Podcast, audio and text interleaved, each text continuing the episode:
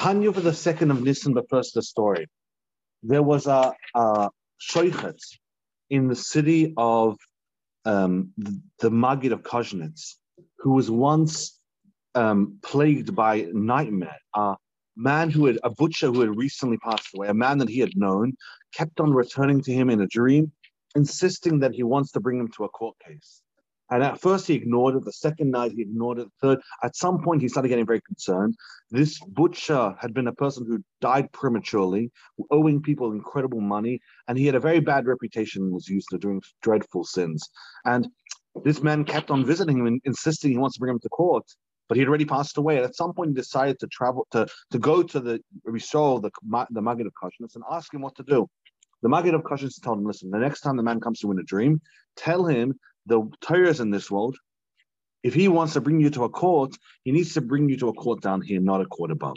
And that's what happened. The next night, the, the sheikh had had a dream. The, the butcher came to him in the dream, insisted on a court case, and he said, if that's the case, I'm, let's have a court down down here. And so the butcher agreed. And the man came back to the Maggid of Kozhnitz. They put a partition um, in the corner of the room, and the Maggid of Kozhnitz sat down to have a court case. And a voice came from the other side of the of the partition. And the oh, actually before that happened, the Maggid sent uh, his his attendant to the to the cemetery to tell to go to the um, resting place of this butcher and to tell him that he's he's been summoned to the court that I'm doing the court case. The point was a voice came from the other side of the of the partition and it said that this butcher had a case against the shoichet. The shoichet had purposely um, created um, fake, um, um, meat. He had invalidated the meat and made it non-kosher, even though in truth the the the meat that the butcher had given him to slaughter was in fact kosher.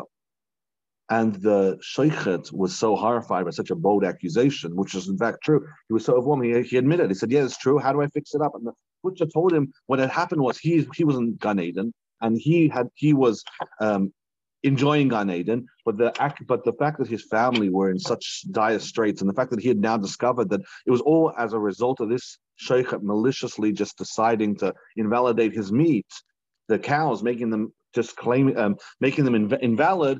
This was the reason why he was in so much debt. The sheikh had agreed to the damages. He also agreed to give a stipend, to give a, a, a weekly, monthly amount to the widow and the children of this butcher. And right before the neshama was about to leave, the Maggid of Kozhnitz pulls back Isaac. He says uh, to the butcher, "Wait a second, before you go, I don't understand. You had such a bad reputation, so many bad claims of all the horrible things you've done in your youth. How come you're in Gan Eden suddenly?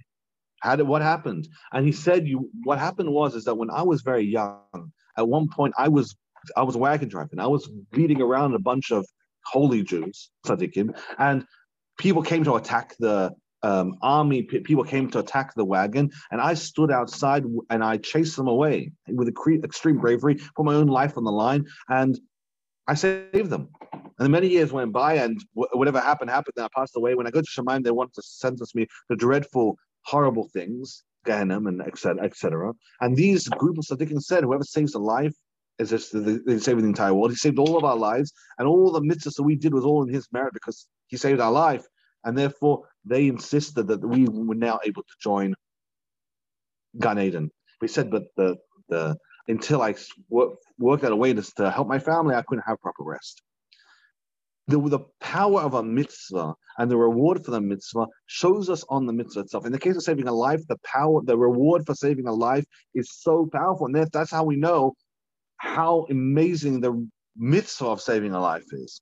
And that's the theme of today's time. But first, a quick summary so we can be caught up into what we're talking about so far. We talked about souls that serve Hashem through a, a natural love affair, an appreciation of the fact that they'll give their life for God, and then say, well, if I give, give my life from God and I have that natural love inside of me, well, and then I, I, could use that love to love God. It's a natural. He didn't work on it intellectually. He just says, yeah, I appreciate. It. I have a love and fear natural inside of me. That brings a person to the third world, the world of Yetzirah. A person, uh, a souls that serve Hashem through intellectually motivated love and fear, that's the second world, the world of Olam Bria, much higher.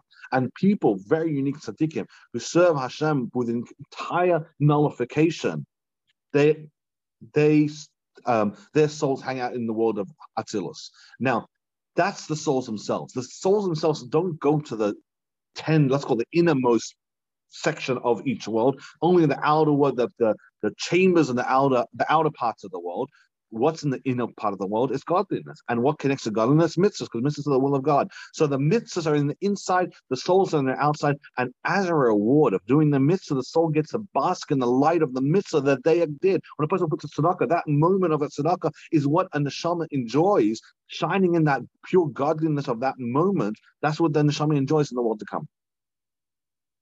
With that introduction in mind, let's begin now today's.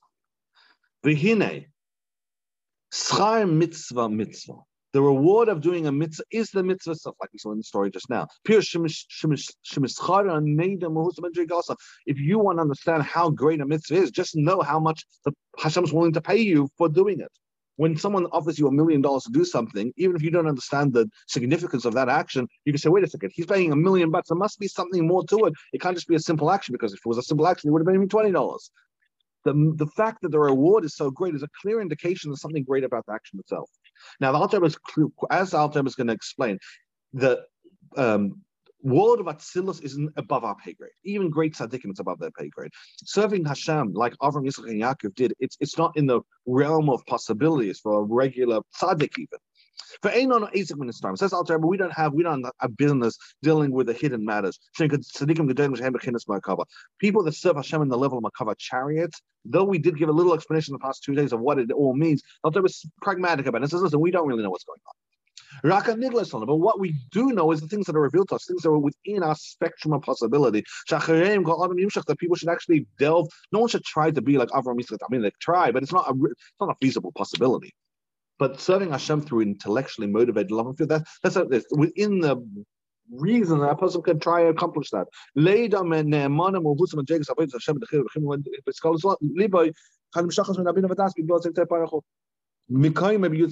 So the a person trying to accomplish that they could have intellectually based love and fear, that's something where a person could try to try to reach. And where's that location of the mitzvah in the in, a, in the the 10 spheres of Bria, and the neshama hangs out in the outer world of Bria and basks in the light of that that um, mitzvah that was done through intellectually motivated love and fear. And if a person isn't able to intellectually motivate a love and fear, and he says, Well, listen, okay, I can't do that, but at least I could appreciate that, have a love and fear naturally inside of myself, and I'm willing to give up my life for God. So there's definitely a love inside of me, and I'm going to use the acknowledgement that that love exists, and I'll say, God, I love you, God, I fear you, here comes the mitzvah. So that, that still goes very high, it goes to the world of Yitzhak. And the, the mitzvah itself goes into the inner part of the world. The neshama that was involved in the mitzvah goes into the outer part, and the neshama basks in the ray, in the, the ray of that glory, of that um, shechina energy as a reward. Of, but what happens if a person doesn't do anything? What if a person just does a mitzvah? He wakes up in the morning, rolls out of bed, does a mitzvah, um, puts a coin in the suckling hand. There's no thought process, no love and fear. That's what the discussions, of course, has been heading towards until now. But someone that doesn't have any love and fear. So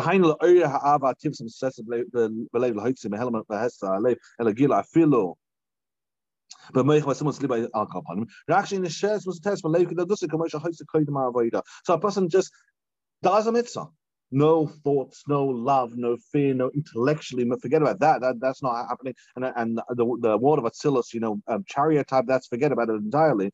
Actually, it's, it just it's just the love and fear is inside of himself, and it's it's not it's not working exactly like before he did the mitzvah and after the mitzvah, it's all exactly the same. Of course, everyone has a love and fear, but it wasn't activated. What happens is the, the mitzvah just stays down here. Love and fear are the wings, as we're going to discuss, that bring the mitzvah in front of Hashem.